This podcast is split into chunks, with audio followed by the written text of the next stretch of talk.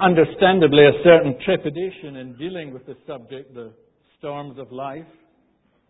Sometimes it can be foreboding because inevitably we're fearful because that's the way we're made of what lies ahead. The last time I spoke about it was when we had a, a wonderful communion service on the shores of the Sea of Galilee. A very tranquil setting, and I remember it well. Some of you were there. It was a beautiful morning with warm sunlight glistening off the water.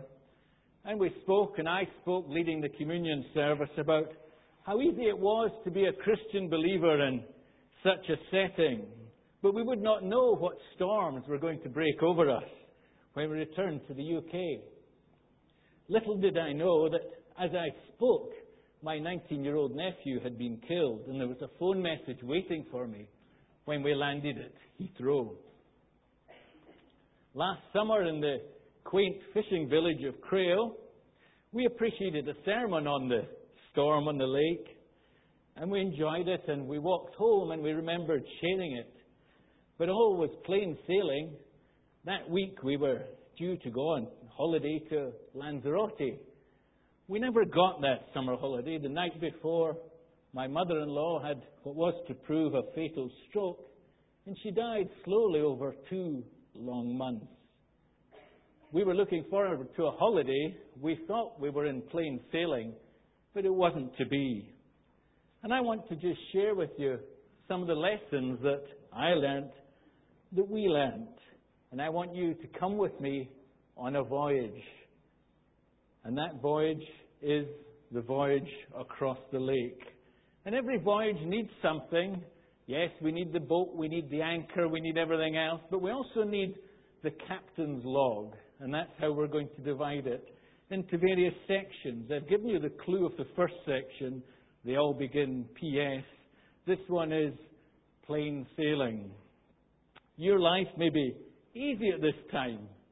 Your standard life for Scottish Widows Pension Fund has remarkably done pretty well.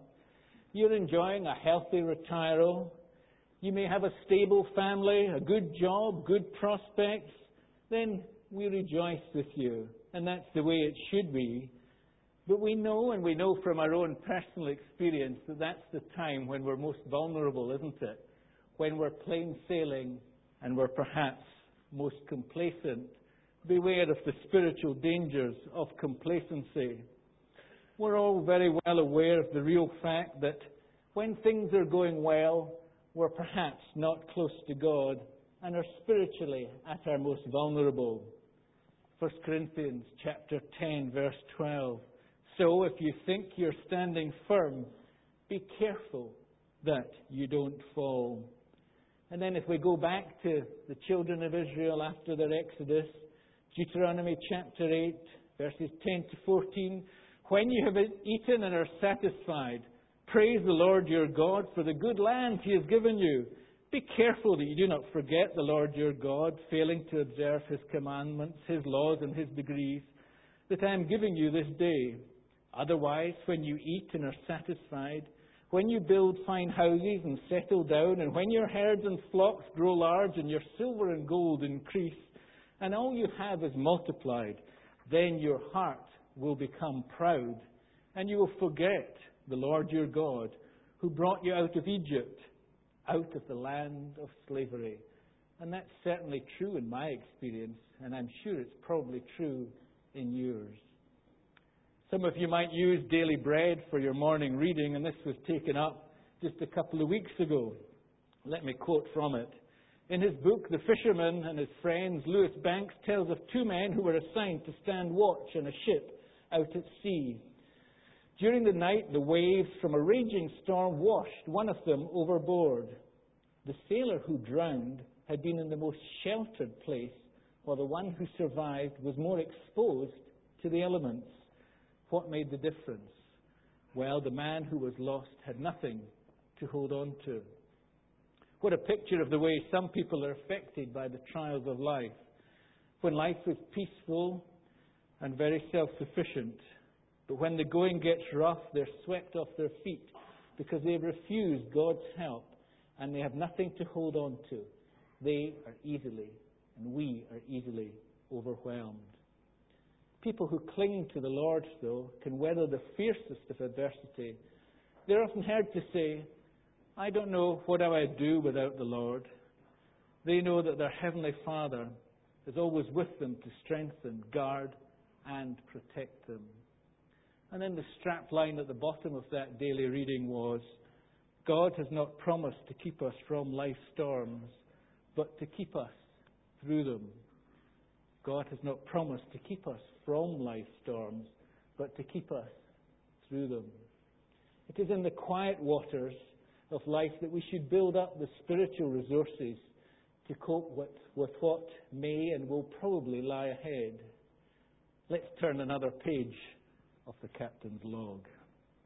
P.S. The passing storm. The disciples were fearful, but Christ was asleep. How can it be?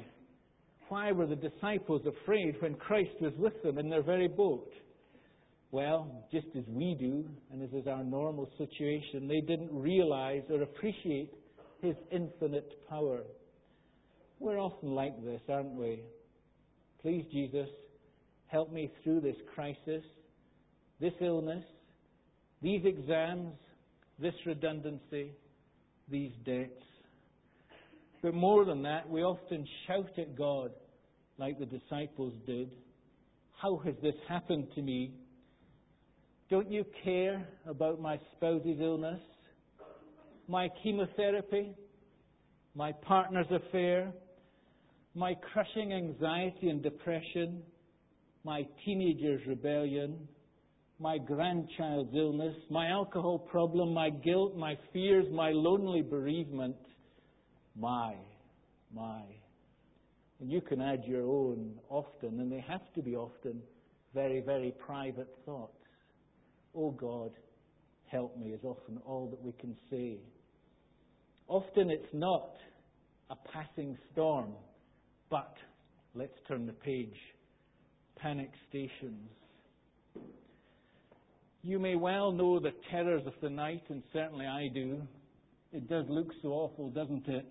In the wee small hours when things are so dark and so lonely, when you toss on a sleepless pillow longing for just a few moments of oblivion and escape from the fear that seems to surround you.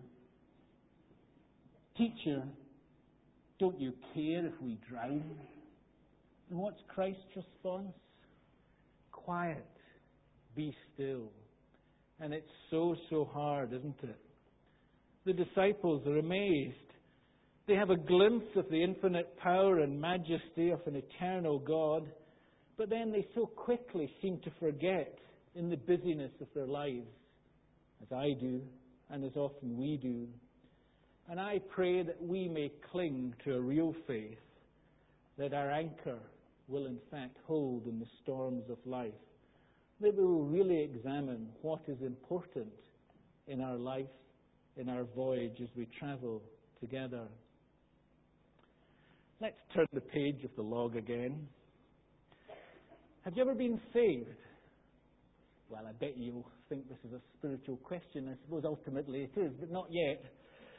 Let's go back to Israel. Let's go to 1979, the beach of Achziv, a beautiful beach just south of the Lebanon border.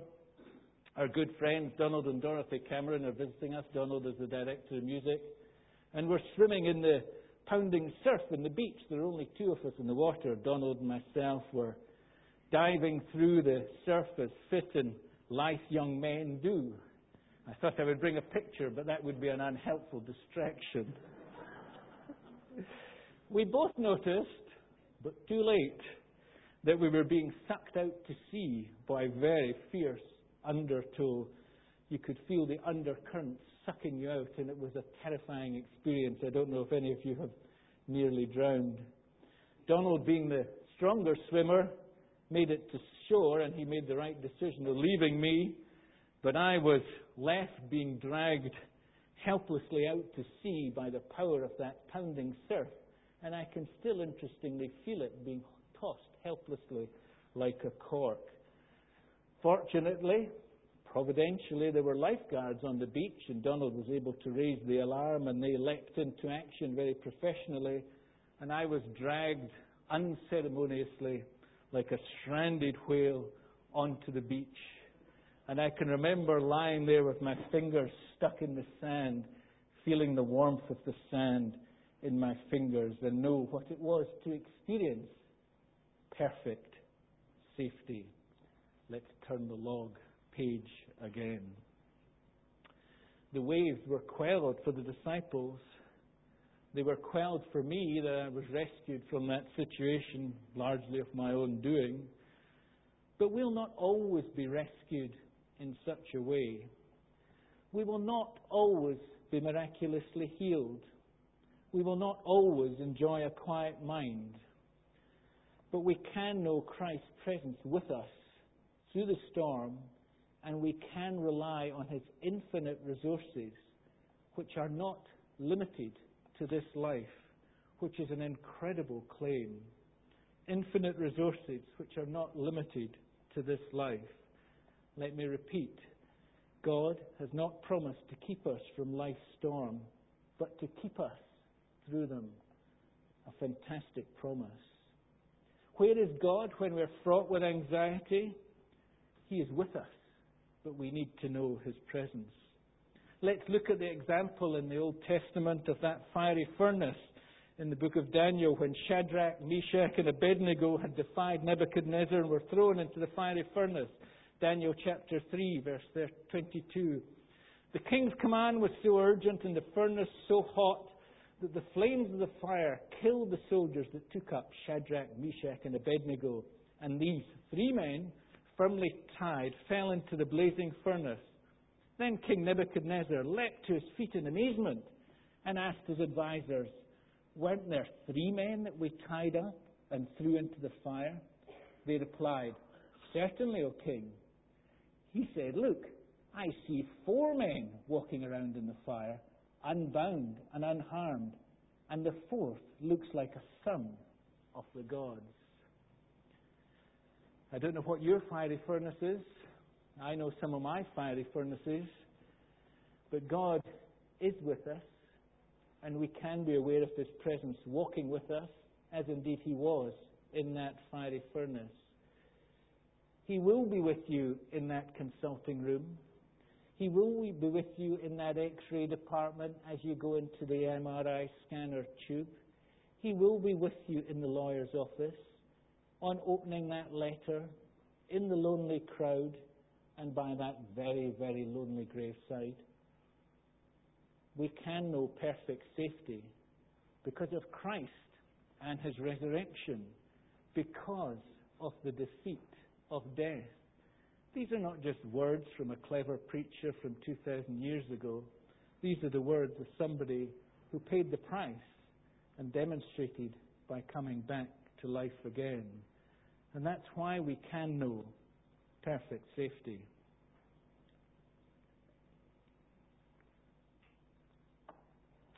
First Corinthians chapter 15, verse 54.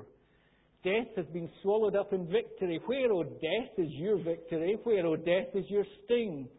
The sting of death is sin, and the power of sin is the law. But thanks be to God, He gives us the victory through our Lord Jesus Christ. I look forward, and I say this sincerely, to glorious redundancy in heaven. Surely in heaven and paradise, we won't need doctors to fight the effects of disease, decay, degeneracy, and death. One of the most important pieces of equipment in my consulting room, and I know some of your fellow physicians here, is your box of tissues. Revelation 21, verse 4. He will wipe every tear from their eyes. There will be no more death or mourning or crying or pain, for the old order of things has passed away. There will be tears of joy, but not sadness. So the question is really, is God with you? Is He with you in your voyage through life? Do you lead your life in such a way? What is your anchor? In closing, let me just give you two examples of what a life can mean with an eternal perspective. The first is a bit of a personal testimony shared retrospectively. Many of you will remember Bill and Sheila Davidson, who were very faithful members here. They used to sit just over there, creatures of habit. We got to know them very well. They were in our fellowship group. Bill was a retired sea captain. In 1997, Sheila, his dear wife, was struck down with lung cancer and died very slowly without a word of complaint. Bill was understandably devastated by his wife's death, but he coped remarkably well. But then, cruelly, he developed the same illness three years later. He knew very well what was in store. I enjoyed visiting him. He was a lovely, warm character, and I enjoyed his sea stories. We've sailed the seas together the Panama Canal, the west coast of Africa, storms on the China Sea. But we didn't just talk about that, we talked about life and death. And he wrote his own testimony, and he asked that I read it at his funeral, which I did, and I've kept it. He was a very private individual but I'm sure he will approve of my quoting from it. And remember, he was a sea captain. The church to me was an anchor, and in particular, my sheet anchor. And then there's a little nautical footnote for us landlubbers. The sheet anchor was the reserve anchor carried in addition to the normal bow anchor on board ship, and popularly supposed to be used only in an emergency. Hence the use of this term in general conversation when referring to a person or something that can be fully relied on. Bill continues.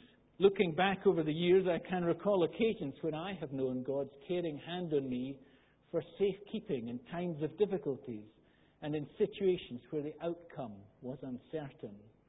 Remember the situation that Bill was in.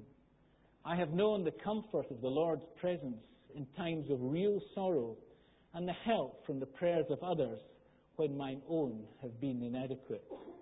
I have never doubted God's caring for me, nor questioned whatever He may have permitted, and I am eternally grateful for His hand on the helm throughout my life.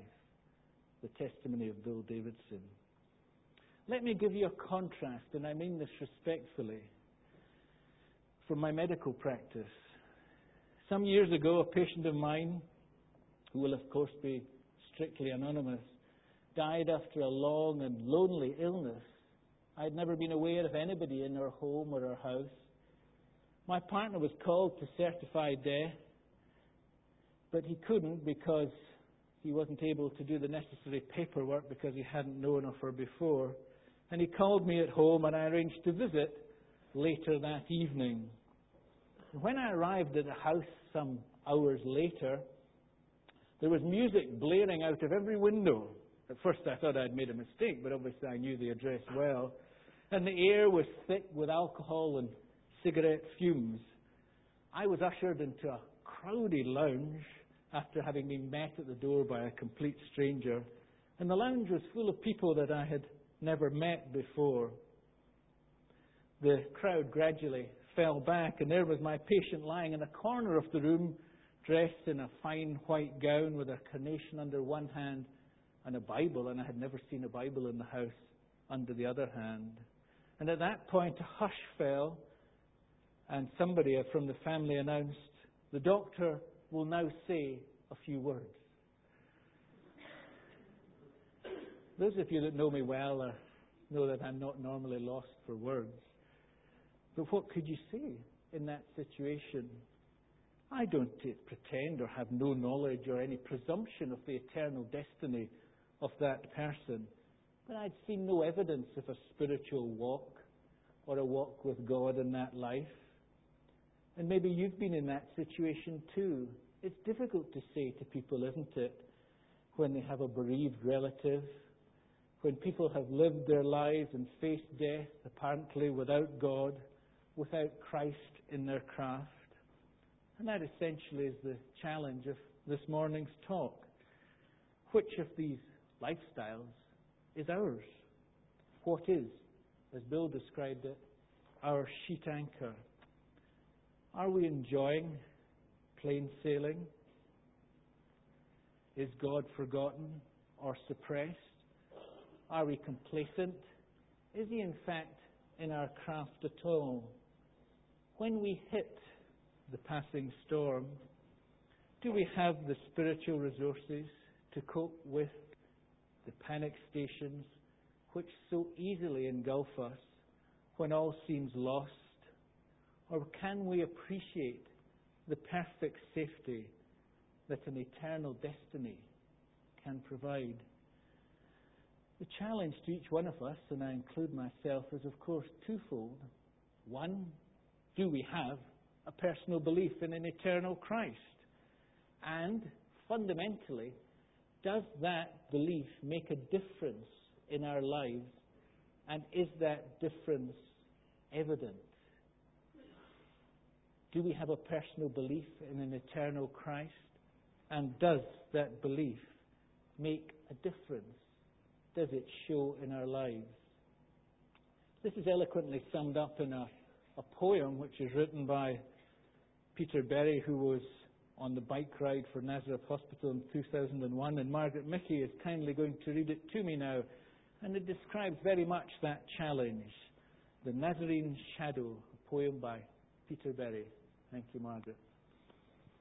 My neighbour said as I passed by one time, Excuse me, my friend, who is that stranger, the one by your side? I notice each time as you pass by this way the stranger is with you by night and by day. You walk in his shadow. You seem so secure, as though no one can harm you, your steps safe and sure. Please tell me, my friend, how do you know such a powerful presence? I would like to know. I turned to my neighbour I looked at his face, so tortured and troubled, his life such a waste. I said to my neighbour, This stranger you see, in whose shadow I walk, has lifted my burden, has set my life free. Is my Saviour. He is my King. He is my brother who died for my sins. He protects and He guides me, keeps me safe from the storm. When I stay in His shadow, I come to no harm. My neighbour replied to my king, not to me, How can I meet you? Please set my life free. Let me walk in your shadow. Let me stay by your side. Let me feel your great presence by day and by night. I'm sorry you died for the sins I'd commit. I thought love such as this was only a myth. I can see by my friend you bring joy and not fear, and the warmth your presence brings when you are near. All the things that he needs in this life you supply. Forgive me my Saviour, that I caused you to die? Our Saviour replied to my friend and to me, Trust in my word and come, follow me. Now, my neighbour and I, we walk the same path in the shadow of him whose love's unsurpassed.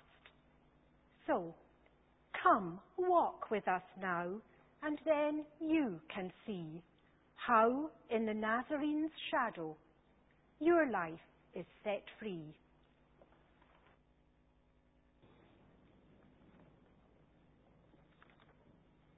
Thanks very much, Margaret.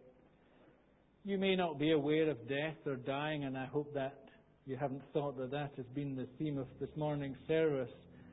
It's right that we enjoy life and enjoy it to the full. Let me quote from one elderly member who died recently. She had many pithy sayings, and one which was quoted by her daughter at her funeral was Don't leave making your decision about Christ till the 11th hour, because if you do, you can rest assured that you'll die at half past ten. I do hope that you've been challenged and helped by this morning's message. I hope you sense that it's been very much from my heart. I hope it passes the Monday morning test.